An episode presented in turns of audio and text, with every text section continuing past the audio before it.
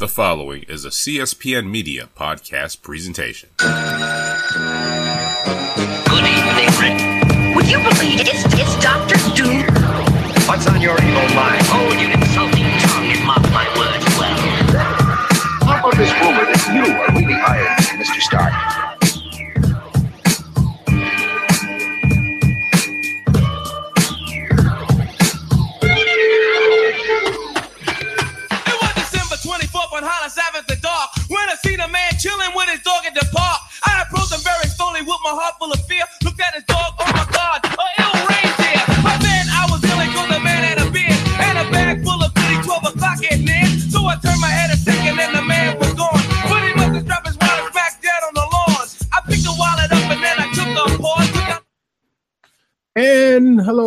welcome to another exciting episode of the Comic Book Chronicles podcast. Yay! I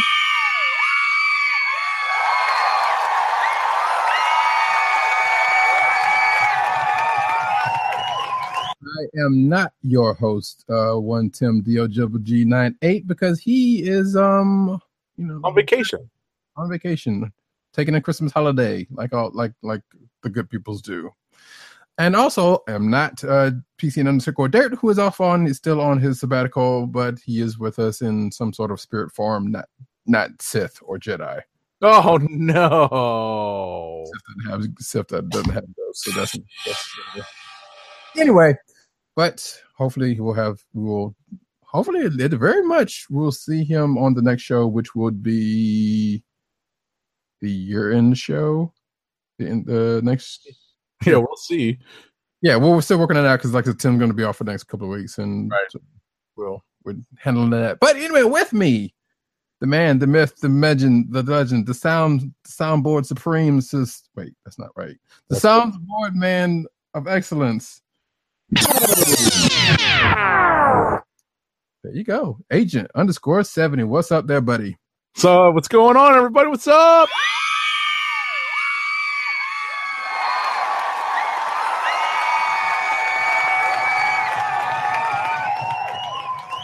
And you know, like we like we do sometimes about this time, we'd like to spice it up a little bit, so we had to give get get a little bit of um Christmas holidays up in here. You Yep. Yeah, Maybe- we, we, we're we're getting better at dropping uh, music into the show. So if you have any requests, make sure to reach out to us uh, on some of the uh, social media uh, accounts that we're about to drop. What is this? Uh, the Comic Book Chronicles music music show now. We're gonna have our, our own TRL or something. right. Oh gosh, that's terrible. Yeah, I guess you could kind of. Well, there's not that whole lot of like comic or cartoon based music out there, but you could do got like a show or two or something. You can mix up some stuff. sure. But in the meantime, while we try to get that um sorted out, I guess. So yes, it is the last week of the um of the New Year's. And before we get into that, I guess let me go ahead and take care of these the little particulars since I've already introduced the hosts. Um, like I said, this is the CBC. This is the Chronicles podcast. You can find us anywhere you can find uh, find podcasts everywhere. That's Apple, uh, iTunes, whatever, Google Play, Stitcher, all those fine places. You can find us there. You can also find us at uh, CSPN.us along with other fine programming uh, uh, of the podcast sort. There's a lot over there that you can go snack on and chew in your ears and all that kind of good mess. But you can also find us individually. Going back to second, um, Agent Seven. You can find him at, at Twitter and Instagram on Agent as an Agent underscore seventy. Tim Dog ninety eight on Twitter. You can also find him at the Click Nation on Twitter and CB Cron on Twitter. You can also find PCN underscore dirt on Twitter at PCN underscore dirt. You can also find him at Pop Culture Net on uh, Twitter. I don't think he's doing Graham comic reviews anymore on Instagram. So, I but think I'm still looking for a good outlet for that type of uh, yeah, type of content. Yep, Rep Vine. Um, but also, last but not least, you can find me on Twitter at RowdyCats. You can also find me at News News Need on Twitter. You can also find me on the gram at CB Caps or Radicat if you want to, but I don't really post a whole lot over there. So, but you could also go to shop.cspn.us and um, you know, buy some merch from over there. Get some nice comic book chronicles swag or swag from other uh, CSPN uh, you know, podcast uh, folks. Get you some nice swag. Help us, help us, help you, help us, help us, help you, help us, help them, help us. us. Yes, all that. All righty. With that, um, we are going to go in. Like I said, this is the last week of the year. This year of the our Lord Have Mercy 2017. Lord Have Mercy. Second, that was another song I'm gonna put in. Um, I was about to do something I shouldn't do with my voice is the way it is, but 1870 and I are going to recount this week's books. And you know, for the end of the year, it wasn't really a whole whole lot to write about, but you know what? We're gonna do the thing like we've been doing. So what you, um what you want to start off with, sir? I'm going to start out with the first book I put on my list because, you know, like it or not, there have been a couple of, uh, you know, name uh, uh, uh, titles that dropped this week. And the first one that I wanted to talk about is Doomsday Clock number two.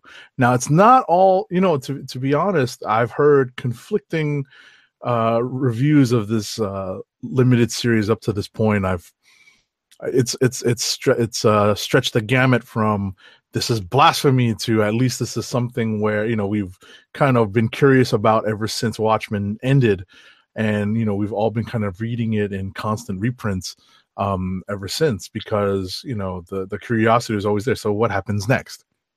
So in this issue, um, we have the uh, the two new characters kind of taking uh, f- uh, front and center stage. Uh, the two new characters that were introduced in uh, Doomsday Clock number one. I'm talking. I'm speaking of uh, Marionette and Mime, um, and uh, these two characters, uh, you know, are are you know basically uh, holding up um, a bank, and uh, it's you know it's it's it's a part of uh, a deeper story, and it's it's my understanding is that this was uh, sort of told in flashback, but I could be, you know, this may be uh, better explained in uh, issues to come. Pardon me, but that may have been a, a- flashback story meant to show their uh, encounter with one Doctor Manhattan. Um, we are brought back into the quote unquote present, and uh, we are all we're teased as to um, uh, Ozymandias's plan when it comes to uh, finding Doctor Manhattan in the DC universe proper, and um, basically the crux of the story in the DC universe is that Ozymandias has uh, determined who the two smartest uh, people are in uh, on the DC universe Earth, and he has dispatched himself and uh, Rorschach to uh, speak to these smart people. You can kind of figure out who they are if you're even vaguely familiar with DC, uh, you know, with the the DC uh, Earth and uh, who resides on the DC Earth. Uh, who, who uh, Ozymandias would want to reach out to and try to explain what the situation is with Doctor Manhattan. So that's the crux of the story. Not spoiling too much because there are a couple of reveals in this. Um, we're still in the uh, the building stage of the story. This is a twelve issue series, so issue two still has st- is still leaving a lot of meat on the bone for uh, uh, Geoff Johns and Gary Frank to kind of uh, uh, tell their story. So we're still, you know, maybe ankle deep in the story right now. We're still wading into the deep end of the pool. So um, I'm I'm sort of in the middle. I'm not the biggest Watchmen fan in the world, so I, I don't mind seeing uh, up, an update to the story and seeing uh, what comes next. You know, a la uh, President Bartlet. What's next? You know, even President Bartlet wants to know what's next. So I understand, you know, why there's some uh, there's a drive to uh, to continue the story and tie it into the DC universe, uh, the greater DC universe. So um, that's this that is this issue and um you know it's it was okay you know but you're still in um the early stages of the story, and you can still, you know, find Doomsday Clock number one at your local comic shop. Uh, so uh, if you're looking to get into this, it may, you know, at this point, it's still hard to say whether or not it's really worth it. Uh, but if you're curious, it's still a good time to jump in. Hmm. That's you know that's what I have to say about Doomsday Clock number two. And that's all I got to say about that. Right. Understood. Okay. Well, sorry. This throat clearing is going to be a thing tonight, folks. So please bear with me. Yeah. Um, I'll do my best to help, you know, kind of spare the the, the voice a little tonight. So Yes, okay. Like the voice is all right. It's just for some strange reason, my it just wants to act up. Like it's not like I'm in a bad way. It's just, gotcha. but then again, it did just come from out. Anyway, it doesn't matter. Uh, let us get to hmm. You know what? Let's get to a book that we both read. About? And that is Black Panther number one sixty eight. There you go. So we can go ahead and run that one out. The jewel style. Um, not a whole whole lot happened. Well, I, I was gonna say plane crash, and there was a plane crash. not a whole whole lot happened, but actually uh, there was a couple of good side things that did happen. So you see in the beginning, uh, Queen Ramonda talking to uh, I can't remember who the lady was, but she is also. But I do remember she's the lady that's been um helping the Midnight Angels, um Ayo and Aneka out because sh- they saved her, and I think they were in Jabari, not not in the Jabarian lands, but near. Um, I might be getting that confused, but regardless, um, Oh, was, wasn't she one of the the characters that they saved from the rebels? yes, That's she that's how it's tied in. hmm And the, the Midnight Angels had been captured, if I'm not mistaken, um, by clawing them or whoever or or staining them, I believe it was who who, captured them. So this lady is like, "Well, we need to mount a rescue or something," and Ramonda's like, "Well, we can't really just do that." And you know they have go a back and forth, and which ends up with Ramonda Ramonda saying, "Hey, look, this is not a monarchy anymore. This is is in the hands of the the um the democracy that you guys wanted. So, you know, it is what it is on, Right. on this point. Right. Meanwhile- It's kind of funny that like there's a little bit of uh uh you know it, there's a little bit of a, a commentary social commentary on on the nature of democracy and how slowly the wheels of bureaucracy spins Mhm. you know it's it's almost reminiscent of um you know i've been watching I, i mentioned on the show i've been watching clone wars and i just wrapped it Jeez. six up the six seasons And we haven't talked about that. that, that well, granted, I mean, you could do it in a week, but that's a, that, you chopped that one. I no, yeah, I did it in the span of like two plus weeks. But you know, like I said, with no sports to watch and you know, holiday time to kill off, you know, to avoid family. I was watching Clone Wars. You, but you know what? Hey, not a bad show to to uh, to binge watch. Exactly, exactly. You know, and you know, I'm curious of your thoughts on that, but we can talk about that a little later. exactly. No, but at the end of the day, the the reason why I bring that up is that there's there's uh, lots of criticism of how the Galactic Senate would operate and how slowly it would it would move because of the democracy or the, the pseudo democracy that they're operating under. So uh, that being said, that you know it, it, it's funny to uh, to read that um being you know kind of that that uh, that note being dropped in the midst of this story like hey we can't move like we used to because we have this democracy now hmm The, the democracy that you guys wanted.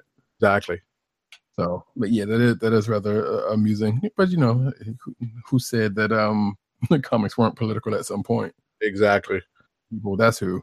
But um to continue the story, um so that's one side of it, and then there's that little sort of tete-a-tete. And uh, on the other side of it, we have uh, T'Challa. I'm see, I'm starting to mix um the other Black Black Panther story that I'm that I just that I also read, but um Thunderball is still looking into the Klaw situation for T'Challa. Uh, they found out some interesting things about the Reverberium and the how he got to to do the stuff that he was uh, that Klaw's been doing with it.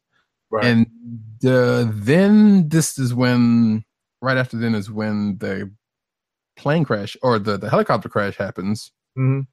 um, as they are going to. Actually, I can't remember where they were going, and I know I read this earlier today, but they were going somewhere, and the plane crash happened, which uh, started off a big fight. Which one other cool thing about it is is that um oh yeah, there's also the thing with the the um the old gods, which apparently we found out that while Klaw has something to do with the um some of the manifestations that have been going coming around it's not all him. As we found out last issue you know from other stuff so i won't recount that. But uh he he hasn't been doing all of it. But anyway like i said plane crash um fight happens. Thunderball gets gets his a little bit actually which was also a good a cool thing you know he's fighting on the side of right i guess you could say or fighting for his life or Oh, yeah, exactly. For now, yeah. Well, I mean, hopefully it, it, it sticks up and he doesn't go back to bad. But uh, obviously, they, and they don't still trust him. But he's he's thing regardless. So um, that's pretty much the the length of this book. Because the only other thing that happens is that um, we going back to the beginning of the book. Ramonda Ramonda ends up going to where the other lady was and be like, "Hey, look." T'Challa's two steps, three, you know, five steps ahead of enemies and three steps ahead of, of his friends or whatnot. And she brings what looks like to be a bunch of other Midnight Angels, well, um, suits. Armor. yeah, said, suited suited folks up with her. So clearly, there's some stuff that's gonna, you know, right, they are going to be doing some stuff in this issue. right. Because These appear to be like mounting an attack on what's that? Yeah, no, I was about to say the suits are are empty to allow the other uh uh, uh what do I call it? Either the uh, the renegade uh Dora Milaje um uh to uh to suit up. Right. So there's they're definitely mounting a a multi multi tiered attack, um, as Ramonda says near the end of the book. And so she was like, "Look, T'Challa sees this before anybody else, so she he he's got this covered." And uh, so we'll see how that is going to play out next issue, I guess, or in the next couple issues. Right. Multiple fronts. That's you know, that's the that's the battle that uh is gonna be fighting. All right. Uh all right. So that's the lone believe it or not, that's the lone book that uh Roddy Cat and I read um uh, this week that we both read this week. So what I'm gonna do is, um, it seems that Tim Dog and I read a lot of books and comments. I'm gonna uh, bounce to those books that we that Tim Dog and I read, and kind of go through my own notes and his notes very quickly. So um, one of the books that uh, uh, Tim Dog and I read, and I mentioned earlier, there are a couple of kind of like big name titles that dropped this weekend. Another one of them was Spider Man 2, number five, the miniseries by uh, Brian Bendis with art by Sara Pichelli that details uh, the second story between the former Ultimate Universe Spider Man and uh, Miles Morales and Peter Parker, where whereas the first time it was uh, kind of novel for them to be teaming up, nowadays that's kind of old hat. yeah. but it does play on a couple of themes from the first one and the i guess the big reveal in this issue is spoiler alert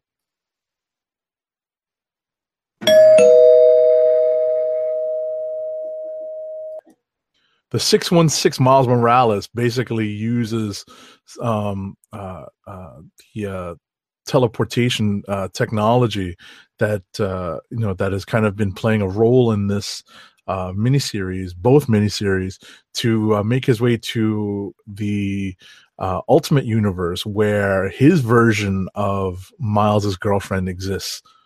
And uh you know where where where where there's this barbara i forget her last name but uh the uh the 616 miles finds uh a a more compatible version of uh barbara out there in the multiverse and that's where he he, he makes it that's where he uh, heads to. Um the other thing that tim notes and is kind of i guess leading from this story into some of the stories in the uh uh, Miles Spider-Man title uh, proper, which is whether or not Miles is going to continue being Spider-Man, or whether or not he's going to take on another uh, another code name if he even continues heroing. So we all know he's going to continue to be a superhero. This is just another bump in the road in his ongoing story. But uh, you know, at the end of the day, I I honestly found myself thinking after I read this book, like, why did I waste my time reading this? To be let's be honest, you know. So I I don't have very good uh feelings about this. I don't know. You know, I'd like to hear what uh, Tim Dog ninety eight had to say but um, that'll have to wait for a couple of weeks, or we may have to just hit him up on Twitter. Mm. Um, I think I've asked this before.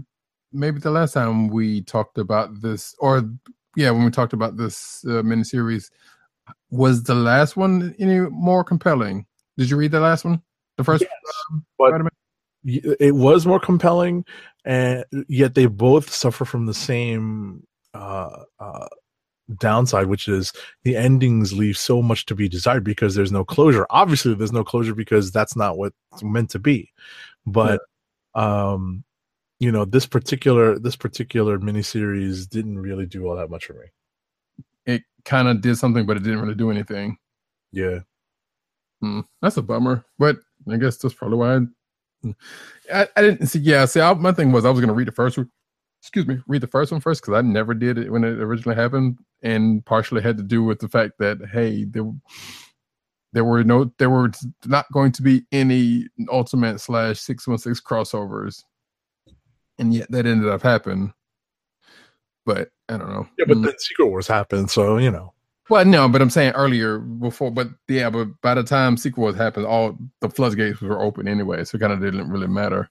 Right. But um, yeah, I don't know. It's it- it's weird, and I was moderately curious about this one, but not enough to to, to um, because they did. There was a question. I get well. Here, so here it goes as a question. Um, we may have already asked this also. So the this Miles in the six one six. You already said there's some teleportation. So is this person like uh, any significant? Somewhat, somewhat through a through a, a good old fashioned retcon. Sure. Because that Yeah, was the Significance through a good old fashioned retcon, and when you finally sit down to read it, you'll see it and you'll laugh and be like, "Yeah, that's a classic retcon." hmm Yeah, see, that was the thing because I was like, well, okay, yeah. If there was if there was an ultimate side of Miles, Miles and clearly there was a six one six side, and I was curious if that person was going to be of any significance. And sounds like, yeah, okay, Yeah. sure, okay. Well, let's move on. What you got? Um, well, I guess I can get to the other Black Panther book that I read since we're on that train, kind of, sort of. And that would be Black Panther Long Live the King number two. That is, or this is a Comixology original. Um, excuse me. So if you did not know, Comixology uh, for the last couple of months, they've been, been um, putting out books from Marvel and other people, but Marvel finally joined them and they're putting out digital books that are going to be later collected and uh, put out print wise. Um, this happens to be one of them. The other one I was I've talked about before was the Iron Fists book uh, that I talked about um, like a couple of months ago, I think. Anyway, uh, if you, I would go so far as to say that um, you know, if you are a fan of Black Panther, I would say seek this out. This is a little bit different than what is going on in uh the book we just talked about. And actually, I need to write that down real quick because I just thought about that. I have to write down these books while I'm doing this, so bear with me. Um, but yeah, so this is. I can't remember if this was like a, um, a quote unquote Elseworlds story, or this is something from like early. I think this is like an Elseworld story, if I if I, if I remember correctly, because there's that other Black Panther book that is coming out that is the early days of that's going to be the early days of T'Challa. So, but this is, this is regardless, this is just a side tale. Um, so as of last issue, uh, something happened to the vibranium. T'Challa saw this monster. Uh, his suit doesn't work because of this monster showing up that was that was messing with the the, the vibranium, Birnin Zana, which is like the main, um, which I guess is like the capital. Uh, had earthquakes and power outages because of that. So they spent last issue trying to figure out how to how to deal with that. So in this issue now, T'Challa and um, a, a couple of, of his um, elite guards are going to went are going to this one zone to see called the mute zone to find out uh, if anything happened there because that seems to be where things are pointing. Um, so in in this mute zone, they've kind of um, they kind of closed them themselves off from the Kimoyo and therefore Wakanda proper. So you know they're not um, linked by the internet, basically. So you know, um, during the course of their travel, they have to stop because, like I said, th- because of uh, this place is not connected to the rest of to the rest of Wakanda. Um, they can't go too much farther because, like I said, their their um, their instruments or nothing and whatever can't uh, are not connected, so they don't have a way to kind of kind of fly through. So they have to get out and walk. And on their journey, they've uh, run into a couple of issues. One of which happens to be this panther who who um, looks to be possessed, uh, attacks T'Challa and almost kind of has his way with him. But T'Challa deals with him, and then after that, um, they find their way into town and meet up with the chief of this town, who it seems that uh, T'Challa knows some kind of way. I this person is not familiar to me, so I'm not sure if I know this person, but uh, it is someone familiar to that T'Challa definitely had some dealings with.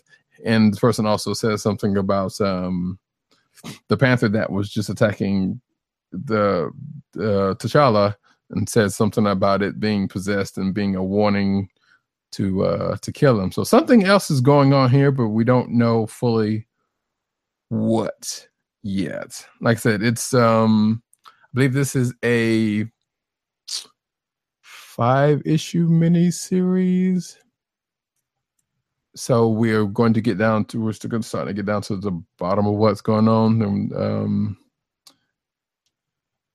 or who's even like we don't even know who is even the big bad or what's just, like I said we know some stuff happened and T'Challa's on the, trying to figure out what's going on with it and which leads him to where he is now. So so far like I said it hasn't been a bad read um which is why I say you know if you if you're a fan of Black Panther this is another story to, for you, for people to check out. And like I said because of the way that it's being um uh put out I tend to suggest that people kind of seek some of the stuff out. Because like this it's not like Marvel's kind of Marvel's not like promoting this, which is a flaw on their part on many many in many ways, but we'll get to that, you know, probably later on down the line. So like I said, if, if this is another um seemingly intriguing story, it is also it's worth noting that it's uh being written by um Dr. Nnedi uh, Okorafor, I believe I said that last week, who has done. Uh, this is her first stuff for Marvel, but she's written many books and she's seemingly um, an interesting person of note, science, uh, science fiction writer. So if you are on the Twitters and you follow enough people, you know who I'm talking about.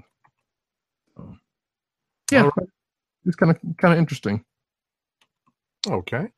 So uh I guess to uh finish off the triumvirate of uh kind of big name titles that dropped this week, I'm going to talk about um the full title of this is Phoenix Resurrection: The Return of Jean Grey number 1.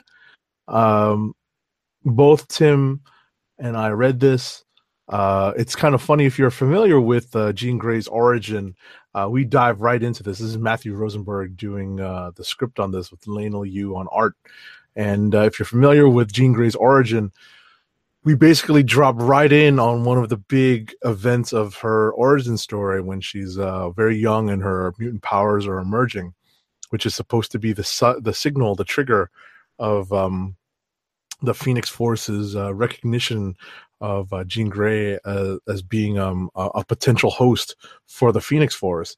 Um, so you know, we open with these Phoenix related shenanigans in the little town of Annandale on Hudson in uh, in New York State, and um, if there's one thing that uh, that that, caught, that catches your eye right away is that you have to figure out how to read backwards quickly. Um, you you know you realize that something is written backwards, and uh, once you figure that out, uh, the story kind of goes from there. Um, manga style, or you're saying just like no, stuff just the words. You know, not quite pig Latin. here?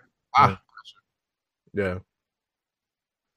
You know, reading words, reading the script, you know, reading reading what's being said that's uh, uh being said uh, backwards. Once you figure that out, you can get what the what the uh, the general conceit of the story is and then move forward from there. Um there's several parts of um recent X-Men um events that are uh, uh showing up in this uh, Marvel's done a, a decent job of building up some of the uh, suspense and the anticipation of this event by having um, some of the related characters being affected coming into this. Uh, specifically, I'm referring to Rachel Grey.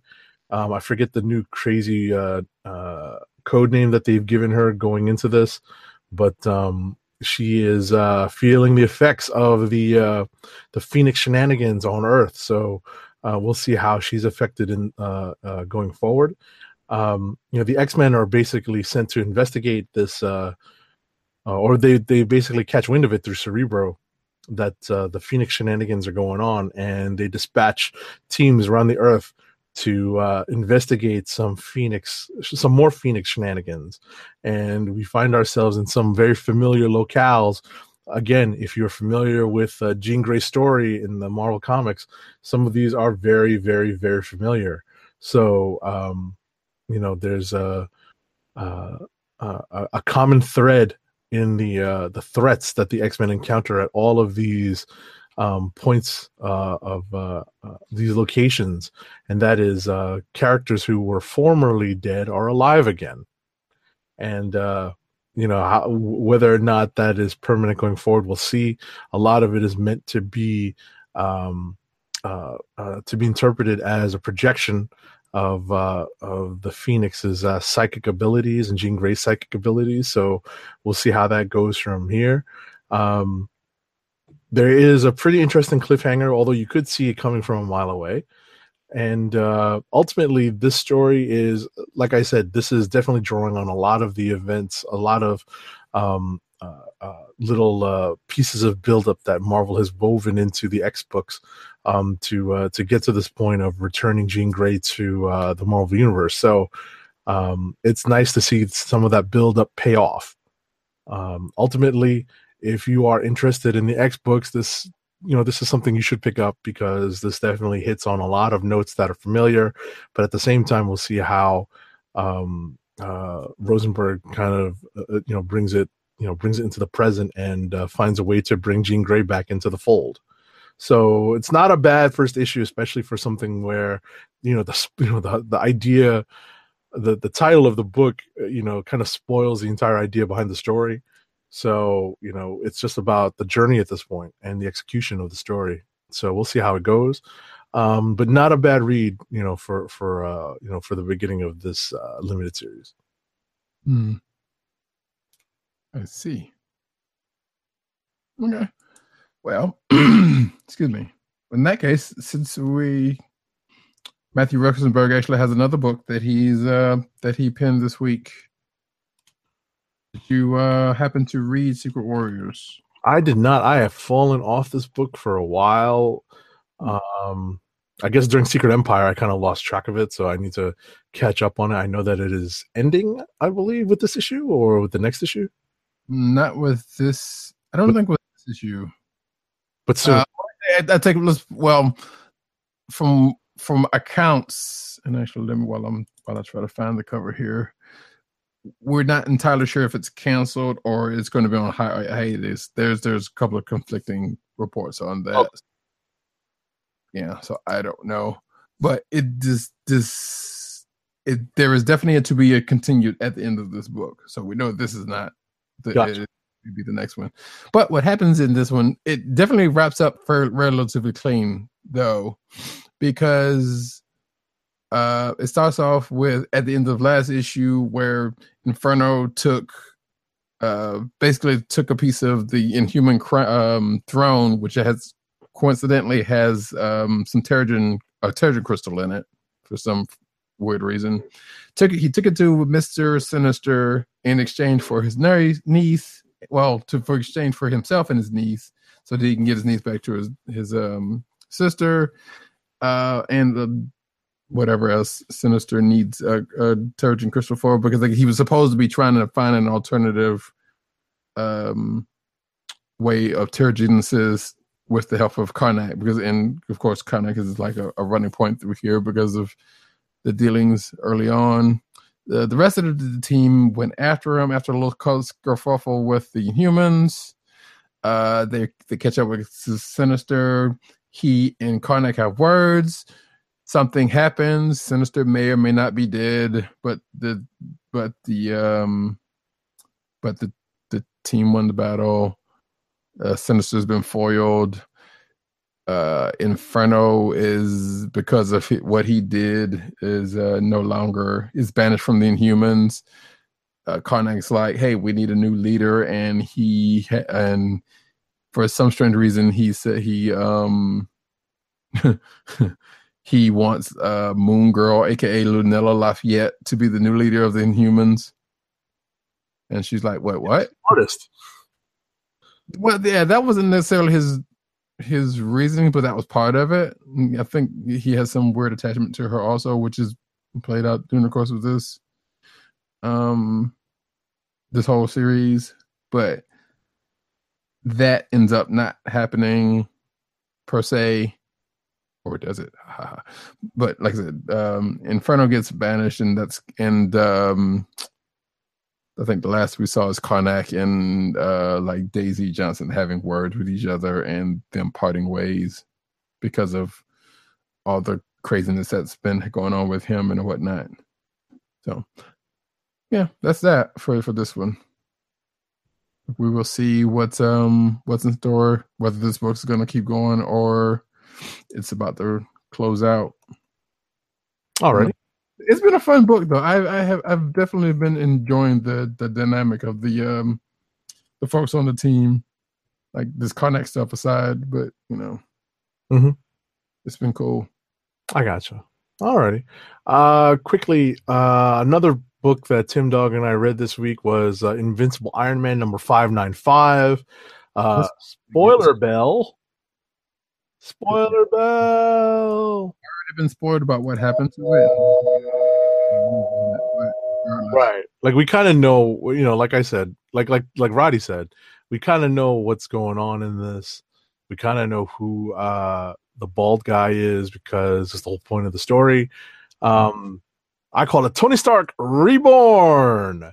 No more awesome facial hair bros. Exactly, exactly, and the, the, there's some uh, immediate references to that too, but um, we're not 100% sure this is actually happening because what it seems like is happening is that um, you know as a result of this reboot to uh, Tony Stark's body, he may not have experienced any of these particular interactions that uh, we see, you know, in the uh, in the issue. Although, as uh, Roddykat pointed out, um, the reboot has also caused him to uh, not have any uh, facial hair, so no more, you know, facial hair bros at least for a little while.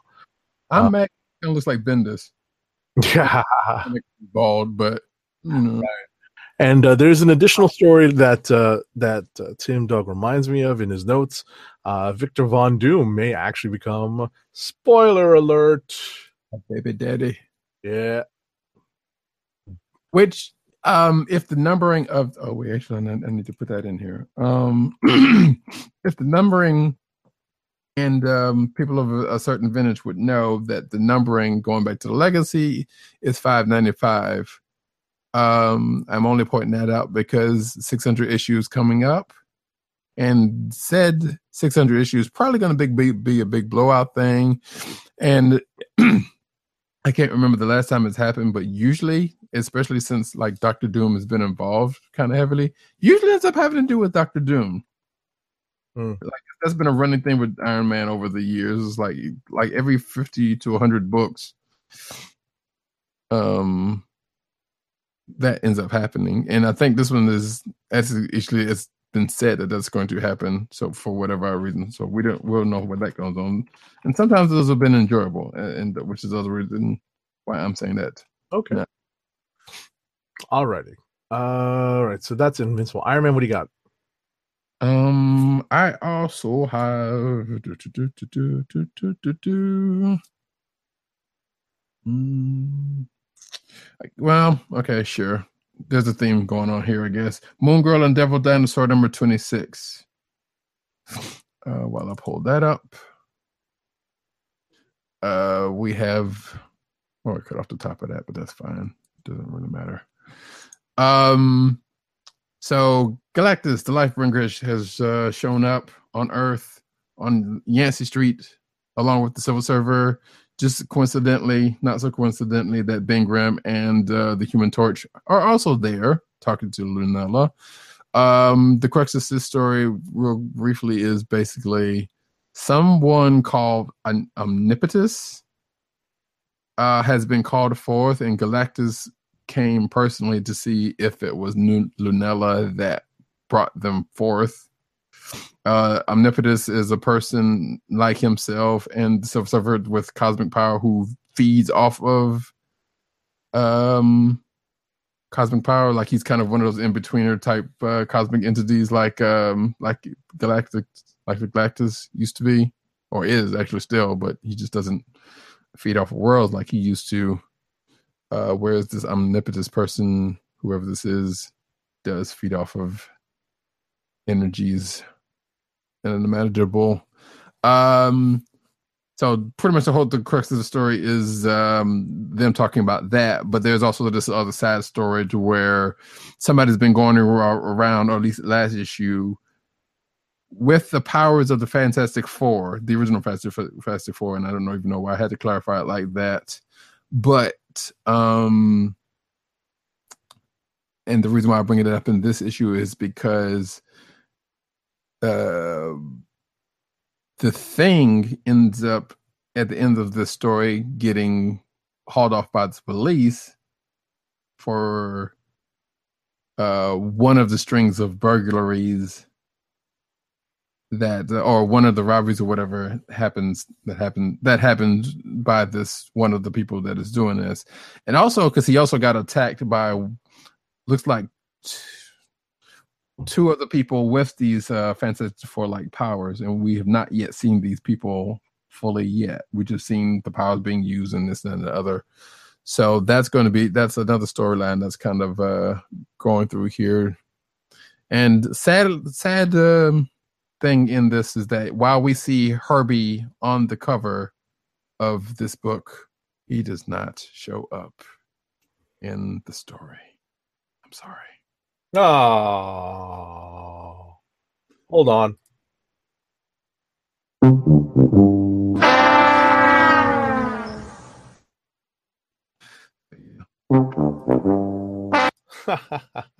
Unless you had to play it twice, huh? exactly. So, all right. So we're getting down to the nitty gritty in our reviews for this week. Um, let's see what else do Tim and I have in common. We have a bunch this week. So, Amazing Spider-Man number seven ninety. I'm going to rapid fire a couple of these real quick.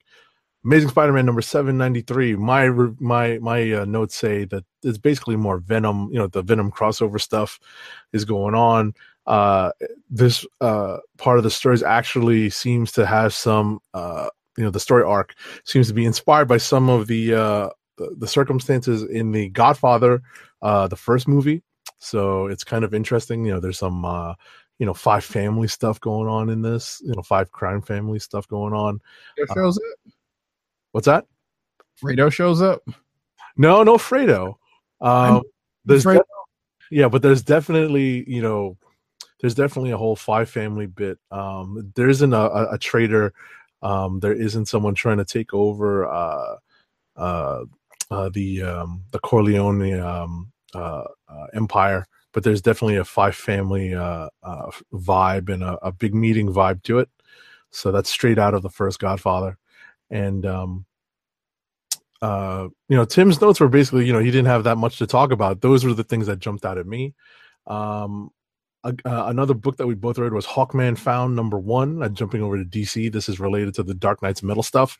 Um, Tim found this book easy to to read and follow because because of the way the story was laid out. Honestly, my take on this was it may have been easy to read and follow. I'm just not a fan of the direction that they're taking Carter Hall, uh, also known as a Hawkman, because they just can't figure out what to do with this character. You know, they don't know if, if they want to make him a galactic policeman.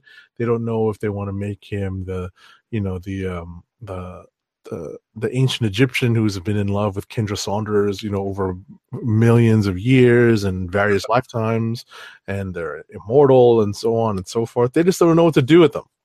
So that be confusing me about that because yeah, because it was like there was the whole him and Shiera thing, and then there's the whole Kendra thing, and then there's like like you said the the intergalactic cop was like, well, we already got lanterns, and then there's the whole Egyptian thing, and it's like you're right, they. I had that same. I mean, I haven't read this, but I'm like, like, there's just poor Hawkman just never really catches a break because they don't know what to do with them. they really don't know what to do with them and this is just the latest in in in the string of reincarnations of the character and reimaginings of the character. So uh you know we'll see if this sticks for a little while. Um the art is actually by Bryan Hitch so it is pretty nice to look at. Uh luckily he's not writing it so and luckily, it's only a miniseries. exactly. So hopefully it comes out on time. But um you know it, it was it was okay. Uh let's see what else tim and i read real quick in rapid fire. I think we might have hit uh our last book which is thanos number 14 and i'll give this a couple of extra seconds um beyond regular rapid fire because it seems like tim and i had the same feelings about this book which is that this is probably one of the best books that we read this week. In a week of you know kind of bigger event books this issue of Thanos, and I know that I've made Thanos uh, a recent issue of Thanos my own click of the week um, as well. Right? Was it the last one? Mm-hmm. So you know, because I remember looking at our, our our our summary of clicks of the week, and I remember seeing this uh, uh, coming up relatively recently. So uh, the latest storyline in this deals with um, the future Thanos calling on the uh, the current day Thanos uh, to help him out with a problem, you know, and uh, there's a new incarnation of Ghost Rider to deal with. Um, but uh, in this issue, we get a lot of background story on Thanos that a lot of people may or may not be familiar with. There is some uh, uh, there are some gaps uh, pl- uh, kind of filled in, uh, some retcons that you know kind of make sense um, when it comes to Thanos' origin. You know, like and and his and and and you know things happening on the day of his birth.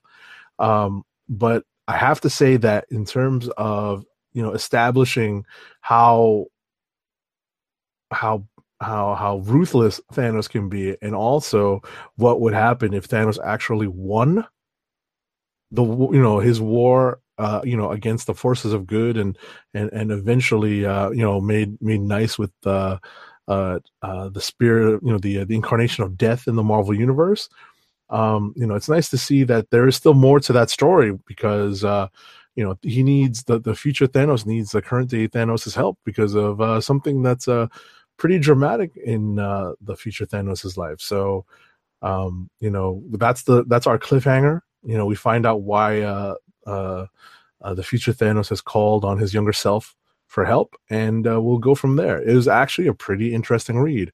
Um, this book is you know this should be easy to find. Your local comic book shop may not have ordered too many. There probably aren't that many people pulling this book but you should be. It's pretty good. So um get out there give this a read. Try the last issue first before getting to this one. I believe that will help you kind of pick up on uh you know what the the issue you know what the story is here. But even if you just pick this up you should be able to you know fill yourself in pretty quickly on on uh what you need to know it's pretty good. Uh, it's a definite uh, click of the week candidate for me, and it is as well for Tim Dog ninety eight. You want me to just do his last books? Go for it. All right, X Men Blue number eighteen. Uh, time traveling X Men meet Generation X, degeneration. No, sorry, and new things are learned about how the original X Men uh, eventually become tyrants and despots in an altered timeline. And finally, for uh, Tim's books. Teen Titans number 15. Uh, future Tim Tim Drake now has a new name. I'm not going to spoil it. It's uh, kind of sacrilegious. And uh, no, I'm kidding. But it does have that kind of tint to it. So um, there's that. And I think that covers both my books and Tim Dog 98's books. Solid. Um, and I just remember something that I should have done like a, a while ago that I normally would have done by now, but that's okay. We're gonna roll it. Um, let's see. So I only have a couple of books left, and um, let's see if I can pull this one up real quick. Catalyst Prime Kino number two. As I'm juggling things, I thought I was gonna have a nice little order out of the way, but that didn't work. Um. we didn't talk about the first issue, but so I'll just briefly say that. So Kino is uh, one of the astronauts that was on the ill-fated um, mission to save the Earth because he didn't want to miss a thing. Save the Earth. I'm sorry. That's a that's a sh- that's a deep cut to uh, Godzilla versus the Smog Monster. But anyway, nice. Um, so just like the other astronauts, he survived, but he doesn't know that the other ones are alive. They don't know he's alive, and you know that's that's been the the one crux. Uh, the, well, the one other tie of these all these books. He gets powers also, just like the other ones did, but his powers are a little uh, are a little different. Now, the difference between him, he, and the other ones, outside of Summit, which I talked about last week, he has been held. Well, he was up until last issue held by Foresight and one Lorena, Lorena Payne, who's the the big, who's you know who funded the whole mission in the first place, and was also kind of the big bad of the world, or if you want to call it the big bad, we don't still don't know her full, but she's basically the one that caused the whole thing, you know. Um, but um, Kino is Alistair Major Alistair Meath. He, like I said, was being held on seemingly unconscious by Foresight until last issue, where uh, they were well. So he was with Foresight. This one dude with seemingly uh, SIS, British uh, intelligence agency, came to talk to her, but it was a smokescreen to try to get his body back because he is British. Um, and that mission did not go as planned because they got attacked by some other party who ends up getting his body, who is also using, mind you, he's not dead, but he's like in some sort of stasis or something. And the people who have him now have been implanting memories of, let's say, golden age heroism. Um, now I think, oh no, it is up. So, uh, within his body, I mean, with his within his mind. So you know, half of it's like the what's going on in the real world, and then the end of the book is like his adventures in in his brain that are that are being implanted within him for some odd reason that we still don't know about by this person. We still don't know that much more about. Uh, and coming into this issue, they we still get more of that. So Lorena's trying to Lorena Lorena Payne's got some other specimens that she's got that she's moving now that you know his body's been taken and she doesn't want the rest of them being taken. This one uh, SIS agent who's trying because of his mission being failed and he got injured, and he's kind of one of those, you know, he takes it real hard. So he's trying to uh, finish the mission and get um, Major Meath's body back, but first he's got to you know talk to his family, talk to the family of um, the major and get some leads as to where the body might be. So that's going on. That's going on, and then we go back to the other side where, like I said, um, Kino is being implanted with memories, but this time the person decides to change the script up and uh, at the end of the issue we it seems that uh, he may have he may be causing uh, some brain damage or causing some mental breakage within uh the the character. And my first thought when I got to the well, I, actually my first thought when I saw this in the last issue when I read it, I'm like, please don't let this be Sentry. Please don't let this be Sentry. We we already have a Sentry, And I feel bad about saying that because is not it has nothing to do with the Marvel universe. And since we have talked about Sentry, uh, Yeah, Sentry has come has become relevant again very recently. yeah, sadly, but you know, but his his powers are not necessarily that. Like, yeah, he's strong, but he's got like kinetic based powers. Hence, hence his name Kino, and that's the other. So we don't know. So at the end of this issue, all we know is that you know the the guy who's holding him may have, may have pushed the, his brain's limit, and we might see him breaking out on his own. To what extent? Uh, in the next issue coming forward, this um, I can safely say that while this is tied in with the other Catalyst Prime stuff, um, like they've been doing different things with some of these books. Like um, Superb's been kind of different because that's kind of ground level. Accell's been kind of off on its own, having nothing to do with foresight and you know anything that's going on in the big picture. But like Noble, Summit, uh, well, yeah, no, Noble and Summit definitely, and kind of sort of this has been tied to the bigger to, to the bigger issue. Like they've like Catalyst Prime's got like six books at this point, including Astonisher, which I need to catch up on. But um like I said, they've been kind of doing something different. This one's kind of roughly, well, not roughly. This one's kind of tied to the main stuff, but it is still kind of loose on its own because we still don't know what's going to go on with this character yet. And and or Summer can Summit just started last week.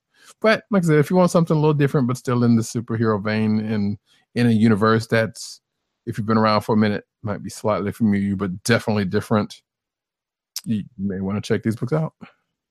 Alrighty. Mm, let's see. What do I have next? I think I don't have but one on the one, two. Yeah, I can do two real, real quick. Uh, Star Wars Adventures number five. Um, um, so this is like a, this is the all ages book in Star Wars universe, and I need to write this down real quick. Sorry. um, the first story is the second part of let's see. They were uh, Luke and Leia were somewhere on some planet on a diplomatic mission. Um, a droid, well, it was a di- diplomatic mission, but also a something for the rebellion uh, that they're trying to do. But the Empire was there and caught wind of the fact that uh, Luke blew up the Death Star, so they went at him. He got caught, as I said in my notes, he got caught because of a humble brag uh, that he did not initiate. So he ended up getting caught in the last issue, which prompts uh, Leia to spring him in this issue, and they cause a little havoc for the Empire. And um, there is that. And the backup story to this one, Porgs. That's all you need to know. Porgs. And guess what? I just found out because of that. You want to know what a group of Porgs are? Go ahead. A murder of Porgs. Aye. Oh yes, that is what. Okay. Nerd alert!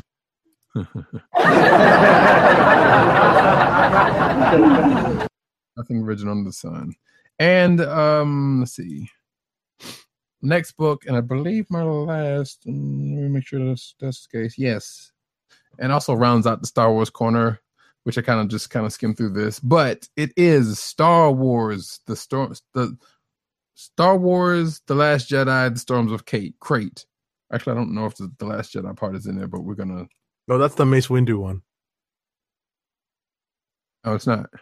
Oh no, no, no, no. That no, no, no. That that was not the the Mace Windu one. Is the the Clone Wars one.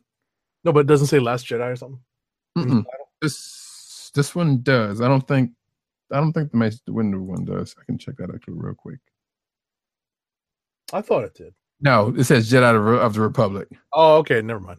Yeah, which I skimmed through that one, but I didn't get a chance to read it fully. But I know I, I will say real quick that that one is the end of that book, and from what I skimmed through it, ends up that it says there's a big monologue at the end and some flashbacks to stuff that we saw happen during the Clone Wars movies. Gotcha. But yeah, uh, but in this case, I don't know if I should put that down. Now, now that I've said much about it, we're, we're gonna roll. Um, the the crux of this one is this is like early on. This is definitely past um, A New Hope. So this is early Luke and the crew, uh, Luke and Leia and the crew.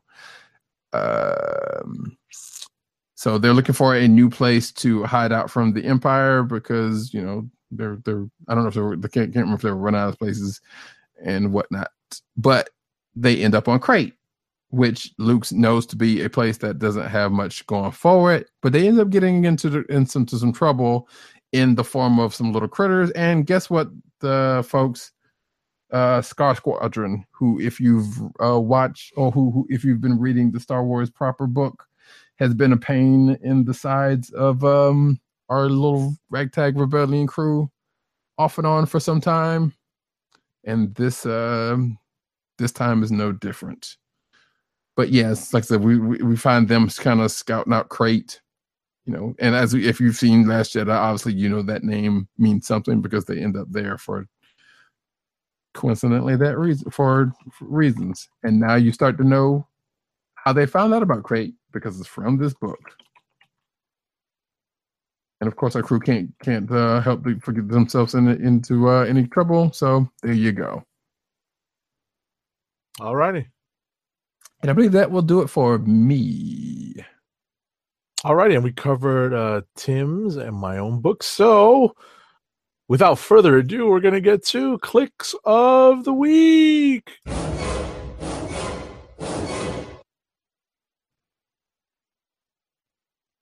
All right. I think Tim and I are in agreement on our clicks of the week or on our click of the week because it's going to be uh, the same book, Thanos number 14.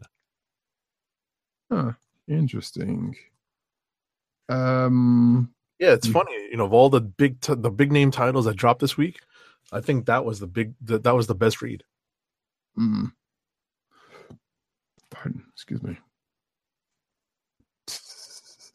y'all are silly Um, well, for me, hmm, I think I might go with. Yeah. It was like that's the Stones of Crait one seemed like it is kind of cool, but I also kind of skimmed it to to like I read enough to get the sense of it, but it's like, uh, well, okay, I get where this is going. I saw what what was going on in it. Uh, but I may just go for Black Panther number 168. I believe. Unless you want uh, a murder of a murder of porgs, porgs, Murder of Porgs. which I know our very own um, Matt Wang, just I'm sure adores to no end. Actually, speaking of him, I almost read um, Moon Knight that came out this week. Oh, sorry. Good. You're good. Almost read uh, read Moon Knight this week because wasn't it he that was talking about? No, he was talking about Sun, uh, not Sun King, Yeah, yeah, Sun King. Yeah, yeah. and the Sun King. Although I, I did a little research on that, and I'm like, I don't see there was no reference to Sun King, with the exception of something from Next Wave, which I barely remember that. Um, so I thought that was a kick. I was like, let me catch up on this to see, um, see, see what's this. Uh, so sounds like Sun King in Moon Knight is a threat. Yeah, or at least yeah. Um, you know, this character who has uh heat based powers. Um yeah, I I skimmed this book. Um I wanted to give it more time because there there there is a little bit more to it than I had time to give it. So I did have it. It's on the top of my reading pile. Like I literally have my physical pile here um Right. in front of me. So if I have a chance to read it uh physically or just peruse it digitally will you know be the first thing to to get done this weekend. Um alrighty so in the meantime while we get our news ready i'm going to read our first ad of the night. Take it slow. and well you know what? Um in the meantime while i pull it up there is of course the uh the little bit of music that uh, i dropped earlier that uh, i think people would kind of get a kick out of hearing. It's a deep cut! And uh shout out to uh you know all those people who understand even the japanese who understood that global warming was a real thing and climate change was a real thing because that was the whole point of godzilla versus the smog monster uh, slash godzilla versus Hedorah.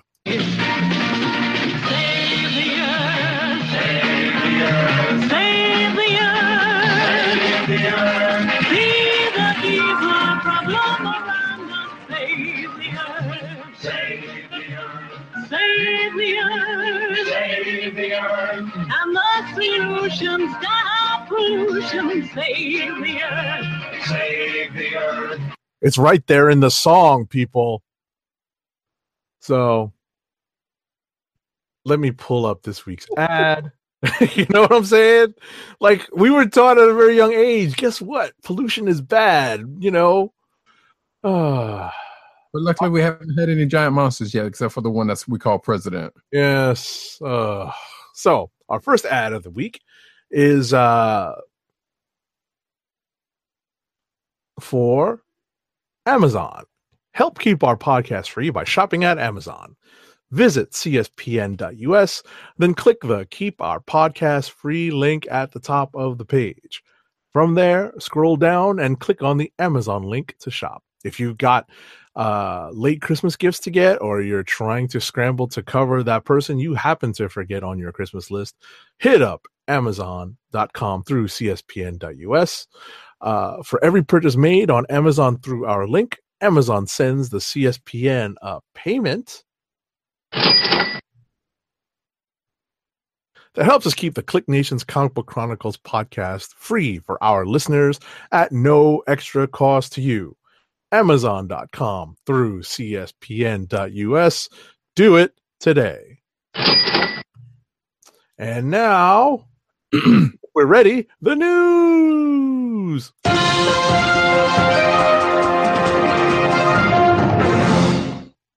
Yeah, luckily we didn't have a whole, whole, whole, whole lot of news this week, um, and partially because Yeah, we're in Um, between holidays. That too, and I didn't really pull a whole, whole lot except for the last day or two, so it's all good. Um, although I see something here I want to bring up, I might just do that just for whatever. Oops, I didn't mean to, but we will start off with this one. Uh, and that is before do you play uh, Ava DuVernay, um, who's a awesome Twitter person and director of uh, some fine feature films. Uh, it says her says Big Barda is her favorite superhero for reasons, which you know we're fans of Big Barda around here. So Sure. I mean, you know, she's definitely a fan of the more obscure heroes if Big Bart is her favorite. Yeah. Yeah, she was asked, uh, it's like on a Twitter Q and A, and she was like, "Yeah." and As you can see on, actually, you can't see because I don't have it up here just yet. That's all. Pow. As you can see here, it's you know, uh, big Barda for many reasons. So just like we said last week, find your big Barda, ride or die. So, but that's cool though. Something there's some speculation. It's like, well, she could, you know, obviously as you know, articles tend to do is like, hey, maybe we can get her to do a Big Barda movie or something. I don't know. Stay tuned for that. But that's pretty cool regardless. Um, and you know, I just thought about it because you know, for a lot of people, well, for some people, Justice League was kind of their kind of big push into into some of these characters, especially some of the new God stuff. Oh, sure. Well, I mean, you know, that that and Superman Adventures, I think had some God stuff in it too. You're right. I need to go back and watch that again because I have never, I never did finish that series. Right. There's a generation that's roughly maybe a little bit younger than than myself and at Roddykat, or roughly our generation who, you know, that who found the time to to catch these shows. That you know, if if you weren't familiar with the New Gods before, that was your introduction to them. Mm-hmm. So Actually, and even if you in if you're like me who didn't really read a lot, whole lot of DC slash New God stuff, for Sure. me, I'm just like of the age. Oh yeah, by the way, Mitch is also finding out that you know who is uh the artist on um the recent Miracle book. You know, it says awesome after finding this out. So that's cool. that is cool. Um, All right. So uh, the next story is uh, we'll we'll we'll tag team this back and forth. Uh, the latest Aquaman image teases a sword swinging villain. Yeah. Sure. Okay. There you go. Which I'm like, wait, because I'm sitting here thinking, wait, doesn't um like, wait, um, Black Manta has a sword or he has a staff or something. I know I've been playing Injustice recently, so I know this is something. I thought everyone had a trident, but you know. I mean, Aquaman does have a trident, and it was actually I might be wrong about uh I might be wrong because it's about um Manta and Injustice. because He's got a couple of things going on for him. Anyway, if you haven't played Injustice and you like fighting games and you like DC characters, hey, that's a good one. Mm-hmm. Next Anyway. mhm. Uh, Aquaman surfaces with new photo promises of classic revenge story in quotes. So cool, which is, it looks like it's the same one, but it came out in two different days, so I don't know. Um, Right, apparently, so- also going to be in Black Mon- uh, Black Manta. I mean, in uh, Aquaman, so that's ought to be something. Alrighty, I'll take the next story. Supergirl Mon-El recruits Brainiac Five in Legion of Superheroes synopsis. And So, yeah, This is a thing. Yeah, yeah. Been trying to catch up on Supergirl. And actually, it's been kind of neat, kind of catching up because I just got to the point where Supergirl and, and Flash did their little their their crossover. That was kind of neat for for what it was. So I'm slowly catching up for that stuff, and yeah, things are happening. All right, you got the next one. Uh, Krypton. You would give me this one. I'm just kidding. Krypton. Date. I know, I know. And uh teaser here. So Syfy has announced that Krypton and Superman prequel uh, sequel series prequel, not prequel. Anyway, Well, you need Nyquil, I know. But No, no, I was thinking prequel like in Jor-El and all that kind of, but you know, it was it was terrible. Anyway, will premiere March 21st, 2018. Yeah. okay. Well, it's only a few months away, so we'll see how that goes. Sure. Mm. So Next. our next story is uh there's a new X-Men Dark Phoenix image that reveals a defeated Magneto. Bum bum bum.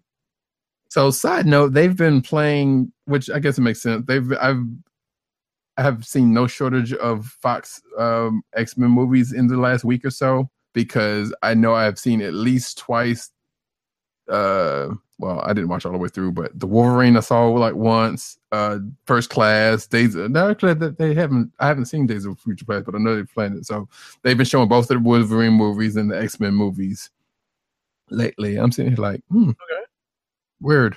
Uh, they may have shown Apocalypse, but I'm not sure on, on uh, FX. So I don't think so because I think it was just on like HBO like a like a couple months ago.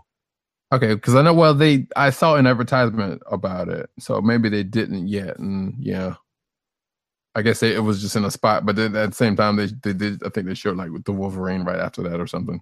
Gotcha. So that was weird. But regardless, so yeah, I've been actually kind of like, huh.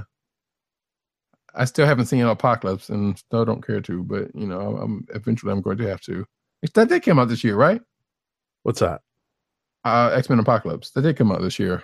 I think so. Yeah. Well, maybe by the time we do do um end of the year stuff, I will have seen it. Anyway, that's a thing. Dark Phoenix is also coming up and images. Uh Bumblebee, the movie, cruises in its first synopsis. The Transformers movie that no one wanted, that's me edit- editorializing, um has a synopsis. And um it is on the run in the I should read it like the dude from uh Transformers. On the run in the year 1987 Ah, finds refuge in a I can't do that in a junkyard in small Californian beach town. Um, Charlie on the cusp of turning 18 and trying to find her place in the world discovers Bumblebee battle scarred and broken. When Re- Charlie revives him, she quickly learns that this is no ordinary VW bug. Sorry, it's not going to be Spike, which we've we've been on that road. But we're going back to the classic VW bug, which apparently it's this is related to the, the other Transformer messes? Yes? No? Something? I don't know. We're getting a Bumblebee movie. Transformers. Yeah, I don't I don't know why. And but it's not gonna be Bay doing it, so I guess that's something. And I don't know if this person who's who is over it is any related to him. Let's move on. This is depressing. ah. So, um, I guess we can move into comic news, and a lot of the comic news. Yeah, before you do that, I will say that we still have for some strange reason we still have um solicits coming out. So for March solicits coming out from various places. That was a weird thing to say, but then again it was a holiday, so that kind of happened. Right. So, um, our first few comic book uh, news stories are related to some of the things that come up that I didn't necessarily want to dive into in uh, Doomsday Clock. But one, that comes up. No, one of the things that comes up is because at the end of the day, this became a big part of the conversation about the book. Is that uh, the Doomsday Clock story retcons uh, Metamorpho's origin into a conspiracy theory? And I saw this um, article in big bold, you know, with with the big bold uh, headline uh, on my uh, Facebook feed. So Yeah, there was another one which is not in the lineup. It- It's in the the. It's not in the lineup for news, but it is definitely in there about uh, the mime and one other. I think one other character being like the, the breakout characters of Doomsday. Right, and I mentioned that sort of, uh, you know, like in our in, in my quick synopsis of the book is that kind of like the the highlights of the book so far. Um, Just very quickly, some of the background stuff that's in uh, Doomsday Clock uh, shows that uh, there are uh, slightly different um, uh, versions of uh, certain stories uh, in within the within the um, the, the limited series. Uh, also talking about something called the Superman theory um, as to why um, the United States seems to have uh, uh, uh, the highest concentration of metahumans in the DCU. So that's Oh. one thing. Okay, I was about to say, wait, that's not going back to fifty two, is it? I don't know. I don't know. Where's PCN underscore dirt when I need them? When we need them. So shout out to Dirt. Um, just very quickly, um, the this retcon is within the pages of uh, this limited series without really knowing whether or not it's going to have uh, ramifications going forward in the uh, DCU proper. Um, but we see that uh, they have uh, retconned Metamorpho's origin, which I thought was told pretty well in was it a Batman Brave and the Bold uh, episode? Guess as good as mine. It probably says so in this artist, I'm sure. Uh, in this, Right. I, I like that version of it, but you know, uh, because it was uh, far less, um, far less uh, contri- uh, contrived as his regular origin. Um, at least in superhero comics terms, as you put in your summary. Um, so well, yeah, it's from the article, but yeah. you got the- Okay. I mean, this is another Doomsday Clock one. DC's Doomsday Clock is different from most crossovers, says Geoff Johns. And I guess this is what he was talking in an interview. And uh, he says that the whole series is character driven and it's all about the characters. We're spending time with the characters and we're doing moments and directors that I hope are unexpected. All right. And our third story is about whether or not Dr. Manhattan has been disguised as a DC superhero all along. So, um, you know, this is teased in this book, you know, whether or not, uh, Um, you know, like where, where Dr. Manhattan is hiding. So, you know, what we find here is, um, this is one of the conclusions that Ozymandias comes to is that well you know he may be part of the superhero set that's uh, emerged um in the you know within the united states so uh who could that be i'll ring the spoiler bell and maybe uh Roddykat if you want to go with your uh with your theory i'll ring the bell Oh, it's not even theory. This article already says it. I'm already at the point where it says it. And it is Captain Atom. ah makes a lot of sense Yeah, it does. Blue dude, energy. Sure. I don't know that much about Watchmen, but I know, sure. right right the kicker is that captain atom's biggest weakness was always that containment suit Right. you know if if if uh if uh what you call it uh dr manhattan really is running around as captain atom he has no weakness Right. Yeah, that's a weird thing. it's like, okay, he's a big blue glowy bly who with schlong powers or something. I don't know. Um no containment suit, unless now they're gonna say, well, that was his containment suit or something. I don't know. Again, I don't know anything about yeah we'll see so. but i like the story that you got next hmm And which says that I didn't read, get to read, and I'm fully behind on Wonder Woman anyway. But Darkseid is back, fully powered and evil. Really, not Darkseid. Come on. Um. Yes. So this is a spoiler for uh, Wonder Woman 37 from this week. Um. let me ring the bell Sure. yep. Darkseid's back. Um. Well he's been back but he's not back fully Well, yeah, side proper. right So I don't. I, I didn't skim this, but I I know the gist of it is that uh he's back and Zeus is dead because of him coming back. Because I think they got into a fight, and I thought Zeus was already dead at some point, but apparently that wasn't the case anyway. Um. So yeah, that was a big knockout drag out fight between them two. And like, and wait, was this Darkseid? Oh, you, you may or may not know because I know. Does this have something anything to do with uh, Wonder Woman's brother? Maybe. Probably. It doesn't say. I don't remember it saying. in- skimmed it, so I think it does. Yeah, and, and that's was kind of figured, but yeah, like I said, I, the gist of it I got from kind of skimming this article. Like I said, I'm so behind on Wonder Woman. It was a shame in a way. So yeah, there you go. Darkseid's back. Congrats. Alrighty. So, uh, the city of Vanity in DC, in the DC universe, has a new protector uh, revealed in Justice League of America number 21, which was out this week, I believe. It is. Yeah, And um, I think the Ray quit uh to JLA, and apparently, but this new protector person may have come across, may have come by, um, due to something the Ray did or something. If I if, uh, if I remember skimming it right. that's right. So, and the Rays, you know, have kind of Right. having, And it's none other than a DC character that was created, I believe, in the late 90s. all right. It's uh, Aztec. There you go. Mm-hmm. So, which my only knowledge of that is going back to do it again, Justice League. Mm-hmm. So yeah, there you go. Next up, we kind of already talked about this. Right.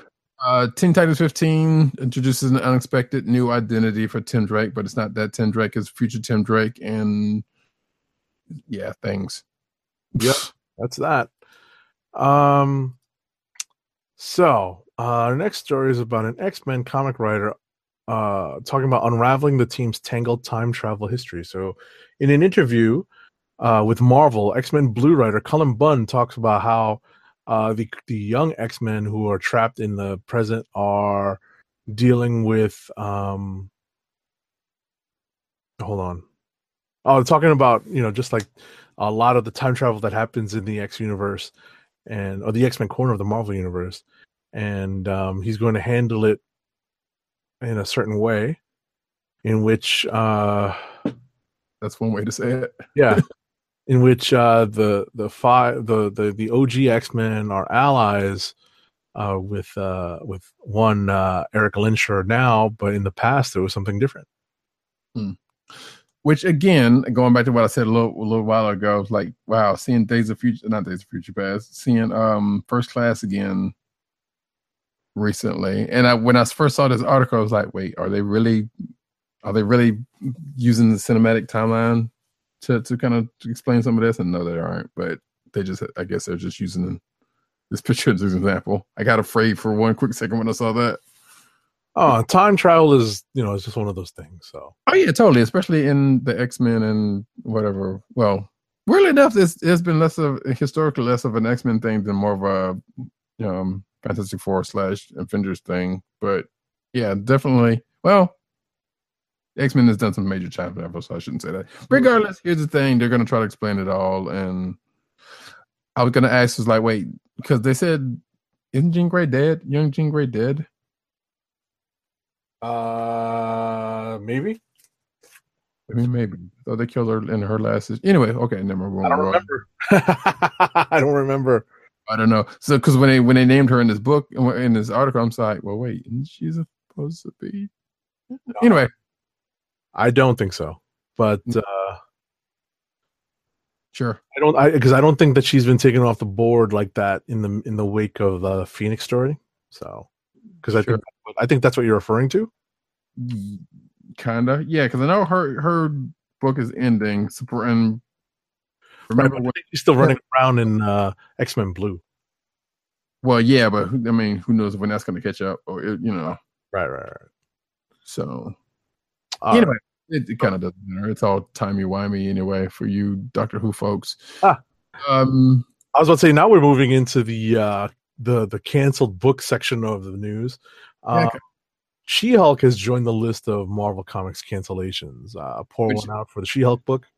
Yeah, uh, which I think the last when we talked about it last week, there was some rumblings of it anyway. So this is not. Uh, this is kind of not new news. Mhm.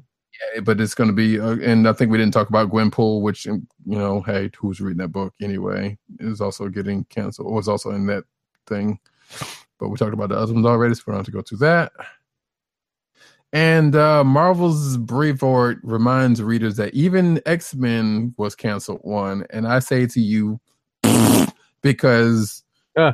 when so X Men has got five books out now. X Men has even if it when it was canceled was not canceled for long, and that still doesn't explain the fact that there are books that are not getting marketed to people who could be who could have been reading these books um that are not they're not marketing to so to sit here and say well x-men and, and i think matter of fact they use x-men and incredible hulk yeah matter of fact he says here in that quote it is worth pointing out again incredible hulk was canceled once x-men was canceled once thor was canceled once being canceled is not necessarily the end of the story does nor does it reflect the value of the work guess what every last one of those names have still have books since um has since they've been that canceled the once. And once again, we got five X-Men books. We got like five uh Spider-Man books. Um I think Total Awesome Hulk is on the chopping block, but I think totally awesome Hulk's on the chopping block because they want to bring the Incredible Hulk back. right. So I mean, well, actually, no. Check that. Totally awesome Hulk has been canceled because uh, Amadeus is in the Incredible Hulk book right now. Right. So there you go. Saying that means nothing because every one of those last, every one of his names have had books since then. The one time they've canceled. There. So, I don't know what was the point of saying that when, when yeah, like these books, these, all of those people are going to get books, and they have been getting books, and they were, even though it got canceled once, they still got books. Right. Well, I mean, ultimately, I think one of the things that Brevoort's trying to get at is, you know, none of these characters goes away for good. So, But- always, yeah. as long as as long as someone is, you know, someone has a, a pitch that uh, Marvel thinks will sell, they'll publish some. You know, they'll publish. like that's BS because again, none of those characters that were named are not going to go for long without being somewhere. Now, when I- it comes to like say the the books that are canceled now, like say Iceman, Hawkeye, like there's um Yeah, but they've had solo series before. They may have been strictly. Never had a solo book. This was his first. Who Iceman? Yeah, I, I I was talking about Hawkeye actually. Well, yeah, but it was different Hawkeye. But and even then, though, because like Hawkeye's only had one. Like actually, both of them only have had one Solo series. between them and and before that he had like two miniseries. So Right. That's um but yeah, using like I don't know, it's a, it's a it's a big thing with me, so I'm, I'm gonna let that go. And I think uh, America and Defenders are still kind of on the chopping block also, which is kind of a bummer because America's been all right, and it still points to a larger larger thing that none of the people that he named were not to go along without a book one way or another. We're talking about these other ones that are not getting marketed to to the people that need to be marketed to that they're not trying to put any push behind them, but yet they're but yet we got five or ten, you know, we got five X Men books and five uh, uh America, I mean um Spider Man books, but yet like books like America are not getting or hell, I'd even go so far as to say Black Panther because there were three books, two there, there were three ongoing, two of them got canceled, and we got a couple of miniseries coming up, sure, but wouldn't you want to push uh, more of that stuff when you know you got a come uh, a movie coming with that? But no, they're not. They're not pushing that stuff. I think they're waiting for the movie to come out because I I think they, bullshit, because they've done like how many characters have they brought back though for before? I'm not going to get into this now because we're at the tail end of the show. because I think this is a subject. This is a subject that we could we really should devote uh, devote a good portion of the show to. I you know at the end of the day, what what um you know I think we when we when it comes to the Black Panther uh push, I think they wanted to take advantage of the character's introduction in the MCU, um and and and and more of a. Uh, uh, uh, exposure, right? Thanks to Captain America: Civil War, and it's been able to it's been able to sustain its regular title, but it was the spin-offs that suffered Um, Well, but but if they marketed those properly, they probably could have. But they haven't been. Like they don't get nowhere near the same amount of marketing as as Spider Man does, or the Thor, and which is a surprise, or X Men. Lord knows that neither one of them needed it. Maybe uh, excuse me, not Thor, but um, Spider Man and and I may not be. I was about to say I may not be in the target demographic for the marketing because I don't see it. I don't see any marketing. Period. Um, I just happen to know what's out because we're seeing, you know, because you're you're in tune with the news. So Right, but that's the point. The people that could be getting the marketing and should be are not. Like they're only marketing what they're marketing, but they've been but off off and on blaming the fact that well it's low sales and nobody wants in this. and you can't want something that you don't know about, and if, especially if they're not marketed and if retailers are not are not pushing these books because they you know I I don't want to say people have an agenda, but like people are going to market stuff that they know are popular, and they're not going to give a chance to stuff that they don't. They're not like you said. The, the, the demographic is not them. They're not going to push it. Right. Like- No, but at the end of the day, no. But at the but at the end of the day, right? Think of it like this: Where do you see your ads? Right, and I can't believe we're going down this road because this is a deeper conversation that that should be had about you know just marketing for comics in general because sales are so low in comparison to where they can be and uh you know like who who are we really marketing these books to that's i think the bigger question because you know based on you know something that we were speaking about earlier which is um the fact that i've now been kind of forced to deal with previews and you know filling out uh, a pull list that uh you know that that looks you know th- two or three months in advance. And that's pretty much what i'm looking at in terms of books that uh, i might be enticed into into buying. So you know who who- who's this focused towards? The the the the you know the the regular readers who might be willing to uh, experiment you know that's really that's really the only people that they're advertising. Honestly, and I, we won't have to believe it too much longer, but I think it could be both. Because you think about it, there are coming, there are people that are coming into these that could possibly be coming into these books because of the the the MCU. I'm not saying that's a big spread because that's that's that's kind of thin. That does, but there are more people. No, but see, that's the thing. I think that that's a that that's that's not necessarily true because I don't think that there is much of uh, of a of a, a crossover appeal as we would hope there is. And I, I mean, I I think like- the numbers of I think the sales numbers actually bear that out because um, we're not getting that kind of push from the the movies because no one goes straight from the movie theater to the into the comic book store. At least very few people do, and not enough to really support all of these brand new books. Because I could have told you from jump that all of these kind of uh, uh, thrown at the wall books to see what sticks, you know, we're going to go the way the dodo uh, months ago because I just couldn't see what the appeal was. I couldn't see who would be buying these in terms of uh, in terms of what you know uh, of what's selling right now, and in terms of what people are are uh, are uh, are seeing in the in, in you know just in in comics in general. Um, you know, forget you know the, forget the movies that are coming out. You know, DC hmm. can't sell. DC can't sell. Can barely sell one Wonder Woman book. You know, I once again, I I'm I I, I see what you're saying, and I agree with you. You're right. There's not a one to one like, hey, people are going from the the, the movie theaters to go to, but you can't say that that might not be happening at all. For, for on a very. I think based on the sales numbers, it's happening on a very small basis. I mean, we don't know what's all. Like I said, I think we do know because it's based on. I'm just. I'm strictly going on sales numbers, and if you look at sales numbers, and I wish PCN underscore Dirt were here to kind of uh read. well, yeah, all he's going to say, all he would say is that hey, he doesn't sell in his shop, and that's not that's not helping No, anything. no, not, no, but not in his. Well, you know, consider that like his his shop's numbers and the shop, the little shop that uh, that I frequent in New York, would probably have you know, while they they target they have different sales uh demographics at the end of the day when we're talking about these books that are you know trying to find a new, a new audience they're still going to run into the same problems um Yeah, but at the same time, uh, and we can close this out after this. Because um, yeah, it's, this is a and this is a a conversation for probably another time. Like, like I'm not saying I don't agree. With, I don't disagree with you about the yeah the movies are not pushing the, the comics. I I I can, I can definitely see that. But again, I'm still going back to the point to where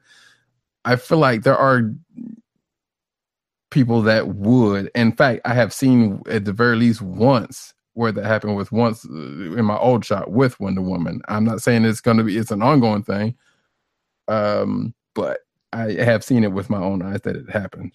That, that's all I'm going to say. And, and, And, I'll- and I was about to say, and the, the, the last point I want to make on this is that I think that there is a bigger problem that needs to be addressed, and, and and what that problem is is the you know the exposure that comic books has, um, uh, you know, in, in terms of supporting you know supporting our hobby, supporting our favorite you know one of our favorite hobbies, because you know in a sense we're sort you know the the the the, the market has shrunken to the point where what's happening is uh, there's only so much you know you can only get so much uh, uh, blood out of these carcasses you know what i mean? Like if the if you think of them as vampires right? We can only regenerate so much you know so much revenue for these uh you know for these companies.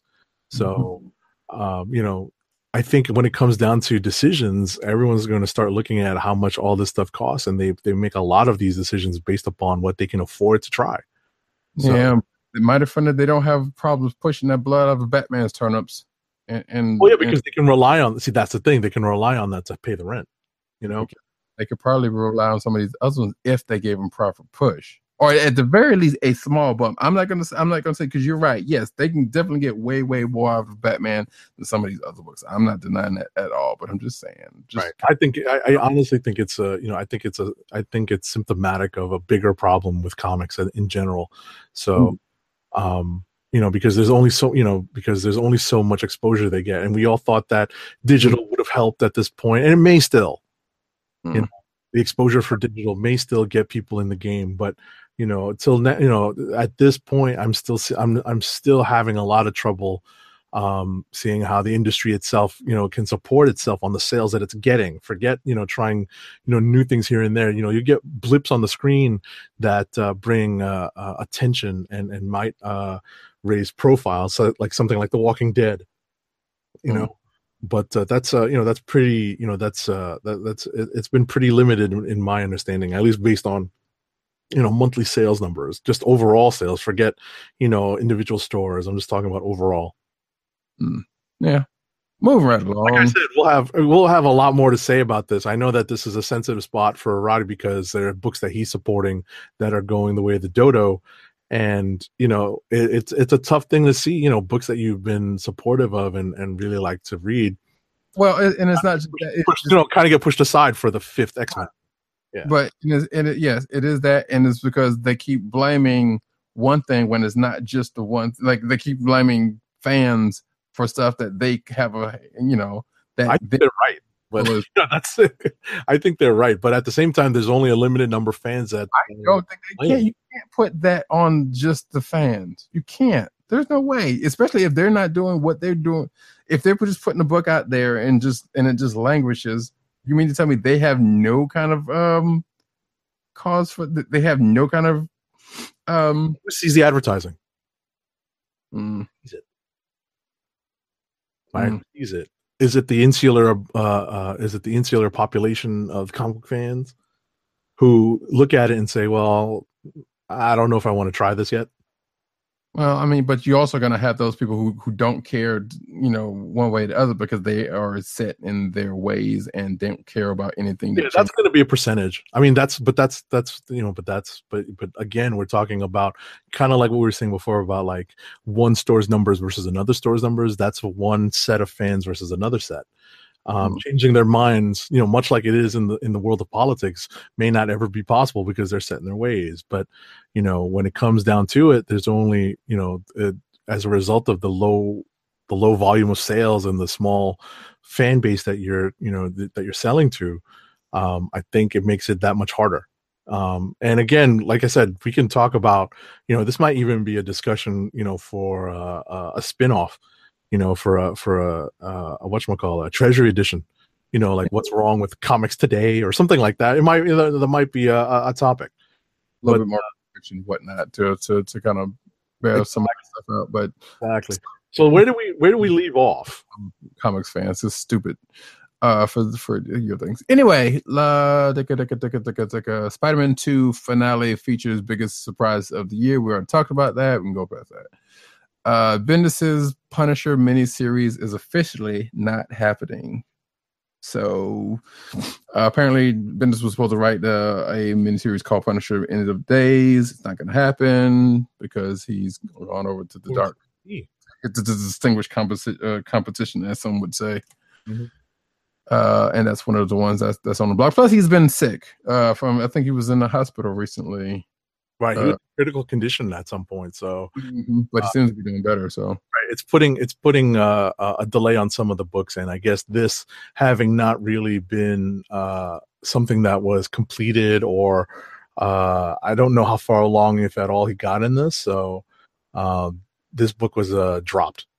So, yeah, sounds like they had some stuff going on, and sounds like David Mackrup, the artist, was had has more has done more on it than he has. Sounds like from according to this article, but yeah, it doesn't sound like it was all. But basically, he says here is like, yeah, if Marvel wants to, you know, do it, then hey, let them let them roll it.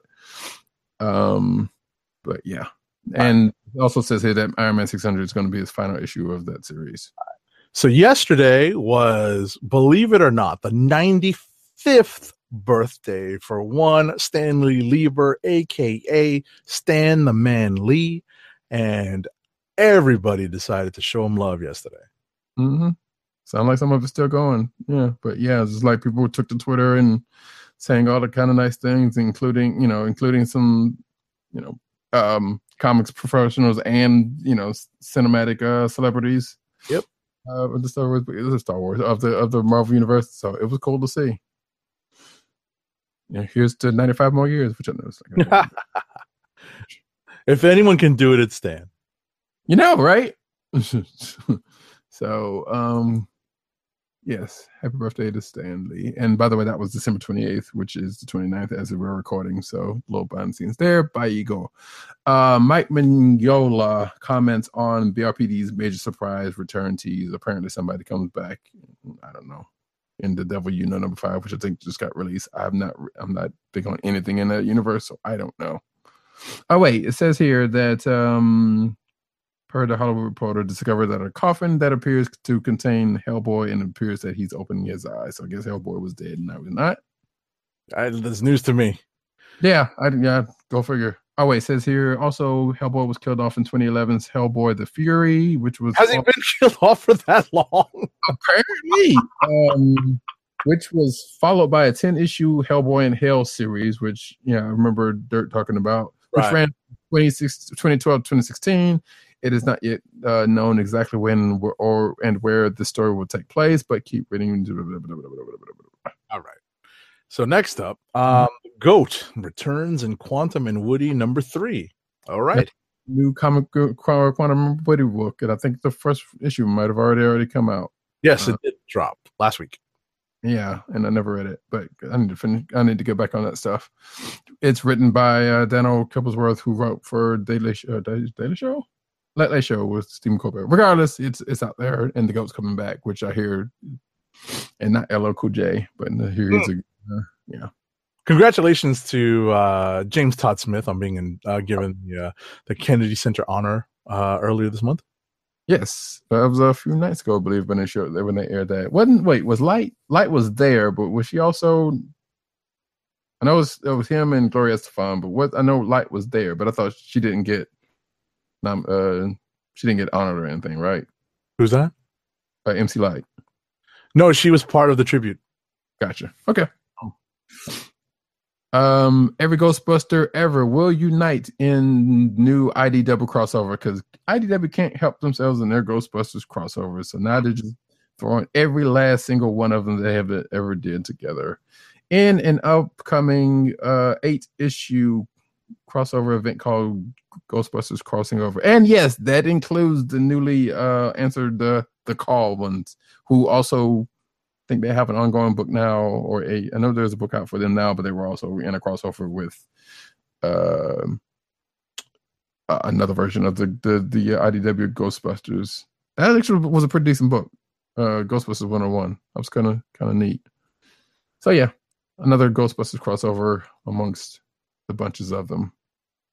All right. So this is something I hadn't read yet. Uh, a new binge age distribution model promises triple sized 399 comics. So Yeah, I kind of skimmed this. I'm not entirely sure what in the world this is. So, Comics. so what? Is that what it is? It's just bigger comics. Yeah, but I don't think I wouldn't say this is going to be from like Marvel. Let's No, just put. But there's it's like a new initiative. They're trying to get uh, comic uh, retailers to kind of to get with the programmer, and you according to this list, they got some a bunch of people on board from various states to do, but um, yeah, I'm I'm not sure what in the world this is. What this is supposed to be. Right. I think Well- just just from the headline, I guess what it is is it's trying to provide whole stories at a lower price so that uh, people feel like they're getting the bang for the buck as opposed to being milked, like I said, by the vampires every Yeah. week. Yeah, because I mean, let's face it, folks. We know as, as as much as anybody, four bucks for a book and four and five bucks for books. That's a that's a lot to ask for people for Yep. twenty pages. I was about to say that's another part of the reason, you know, that's part one of the one of the things that I was talking about earlier. So, um, do you want to talk about the next one? Because I didn't really look at this, but I read I read very quickly that this was. I, I figured there would be catches upon catches. So, new Marvel Comics services come with an amusing list of restrictions. So, what it sounds like is, is, is there's going to be a new Marvel app coming to where you can kind of, sort of, maybe possibly try to make your own comics, except for you have things that you can't do with it. Hmm. like curse or you know um probably put out for profit more than likely. Makes sense. So yeah the it does know it's called the marvel create your own app. It's a digital pl- platform that gives the, the users the ability to create their own comics using marvel comics marvel characters kind of. Uh so you can see from the, if you're watching the video there's there's a video here about it and it's using Gwenpool, and she's got a gun. Well, I was gonna say, which is the kind of the worst character to use as the yeah, you know as the lead. But I guess if you got to get your point across to something, then yeah. But you can uh it says users will gain access to a library of posable Marvel character designs, props, balloons, uh sound effects, word balloons, all that kind of good stuff that you can, like I said, make your own. Uh doesn't see I like how they use um Nextwave in as a as a caption. I mean as a as a sample. as a sample. That's that's funny. Um, but yeah, we don't know when, and it sounds like it's got a lot of prohibits um uh prohibition. Yeah, it's Prohib- got, there's limitations to what you can write, and uh, from what I can tell, I I initially thought that the hubbub might have been over who owns the content, but um, that was my first instinct. Right? Right. Anytime you're dealing with corporate-owned characters, you know it's all about you know you're trying to figure out who would own the the, the intellectual property of the story, but apparently it's more there. There's some representation here as well. It's very it sounds like it's very limited to what what you can do with it. And obviously since you know they know that people are gonna do some real stupid stuff with it, then yeah, they're trying to put some of that in the board. So Right. We shall see. But it seems I mean we'll we'll check it out or try to figure out. it's introduced. And last but not least, this story is uh is, is you know kind of uh you know hits me right in the sweet spot of uh collectible uh you know of, of- amassing uh large collections of things. Um so there's a record-setting X-Men memorabilia collection that held over 15,000 items. That's ridiculous. I mean, that's a lot. That's ridiculous. Does he, does he own like every single toy line? Jeez. So apparently this is um uh one Eric Jas Jakolska, excuse me for Yeah. yeah, he's got 1500 400 uh, 15,400 pieces uh inc- that goes from toys to clothes to candy. Right, because there's only so many X-Men comic books. Sure. And I, I I'm going to assume there's like a a, a buttload of oh yeah and of obviously any of the uh like the the, the DVDs and you know from the X-Men com uh from the X-Men uh, He's and- got like all the Pez dispensers, and he's got all the, the bobbleheads, the the the what we call it, the Funko Pop. Pops. Yeah, he's even got the like the superhero squad stuff. They probably got the Marvel Legend stuff. That's some of these things you've gotten. You Yeah. know, so Yeah, there's a there's the, the video is, is here, so he's I may have to watch that and just kind of laugh, be like, I have that, but I can't believe that guy bought that. Like, so that's who buys that stuff. Mm-hmm. I mean, that you know, we have. I don't know who the people you follow on on on Twitter, but there are some big X Men fans out there. Like, I'm Oh, not a fan of any of these characters. Like, I'm a fan of certain characters. I'm a fan of comic book. Not enough to get to the, to this point. Yeah, that's a lot. Too. that's at the funds for it. I, I can't see myself getting to this. that's a lot. That's a Yeah. little bit on the obsessive side. Yeah.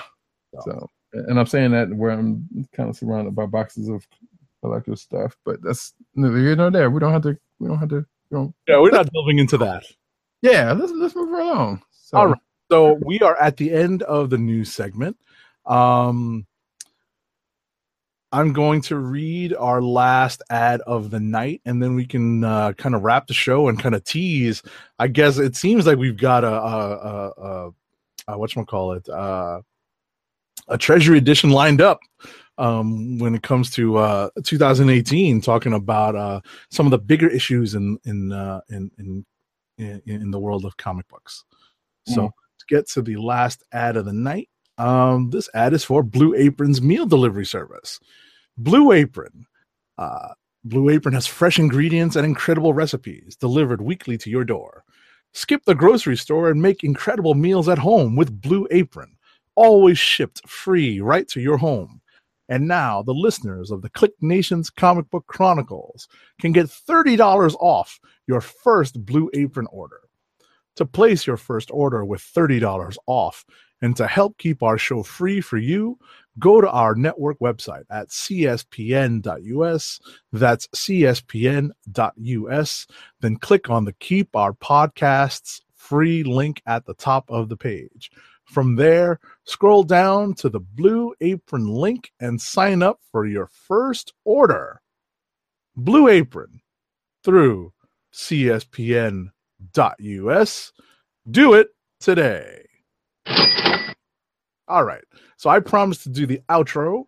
well, before you do that, I just remember something. I um, I did get a couple of things in the mail. Nice. Re- Uh, and I'll go through them real quickly. So I got a package from. So I kickstarted both of these, so th- it's worth saying that up front. But and I finally got them. Uh, first up, uh, from Black Mask, I have my trade copy of Black, which was the um, this the um, we've talked about this before. Know, it's basically the trade of um, the story of uh, what if only black people got powers and um I don't I can't remember we may have talked about it. I know we've talked about it at least once on the show, but we haven't uh gone into depth with with it.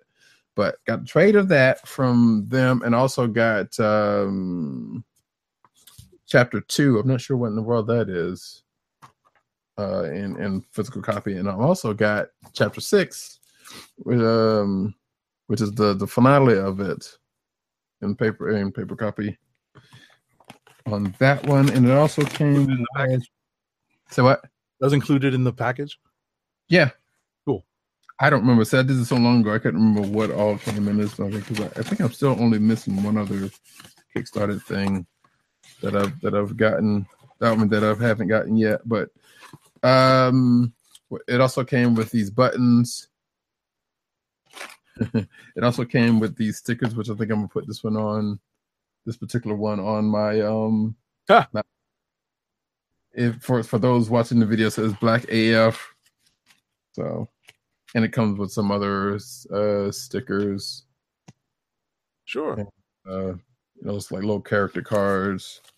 So that's cool for that one. And then the second one comes from Bingo Press, which is the uh which is uh Tee Franklin uh an inclusive press, her book uh Bingo Love, which is the story of um it's a two story uh is a story of two ladies who met over bingo and have a love affair over uh like years and years and years. So figured, hey, you know what? Why not? Give that shot. It goes from like 63 to kind of the present. I haven't read either one of them yet because I, one I just got them.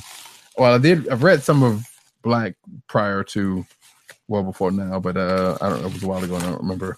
But in this one, you got a sticker also. You got um, lucky chain thing here, and uh, you know, Tee Franklin's uh, business card, which is cool. Like, should get some uh, need some better business cards made because we got some. But anyway, that's that's a story from another time. Um, so that's it.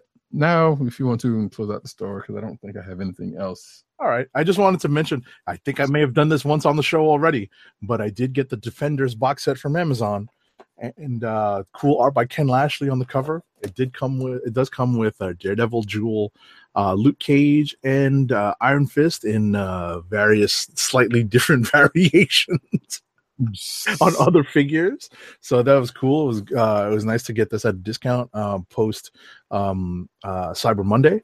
So you know, I think it was a, an Amazon deal of the day at one point. That's what, and I like I said, I'm not 100 percent sure I brought it up, but if I did, I apologize for bringing it up a second time. But um, I'm glad I waited on this because I did save a few bucks. So on that note, on that note, we are in between the Christmas holiday and New Year's. So uh, if you are out and about um, trying to figure out what to do for New Year's, pull up our show you can contact us with any comments uh, through our social media. Um, I am at agent underscore 70 on Twitter and Instagram. Uh, Roddykat is on Twitter as at Roddykat and at News Nerds Need, and you can follow his Instagram. Uh, the CB Caps are uh, Compo Chronicles uh, cap uh, uh, account. That's uh, CB Caps on Instagram, and um, our uh, missing in action co-hosts tim dog 98 is at tim dog 98 on twitter and he operates the at the click nation and at cb cron uh, twitter accounts and uh, follow you know and and uh, you can contact us at www.theclicknation.com as well uh, pcn underscore dirt he of the long sabbatical is out, uh, on Twitter as at PCN underscore dirt and at pop culture net. And you can go to his website, uh, popculturenetwork.com. Uh, we will have a show next week. It is unlikely that Tim Dog 98 will be with us. No, he will not, but it'll be us. We'll be here. So we will hold it down. We will have uh, the first show of the new year. Um, look forward to a couple of things in the new year. Um, one of them being our recap of uh, uh, of our uh, our best and worst of 2017.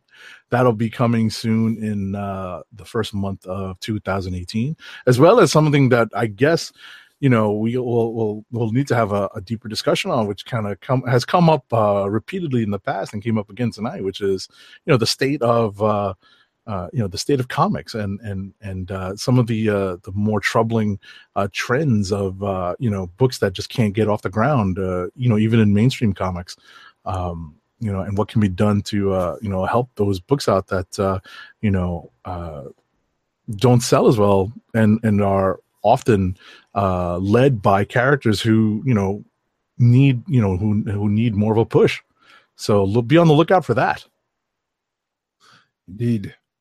So with that, uh, we are the Comic Book Chronicles, and I'm going to play out with a pretty funny clip from pretty much the best uh, New Year's uh, movie um, from the 80s, at least.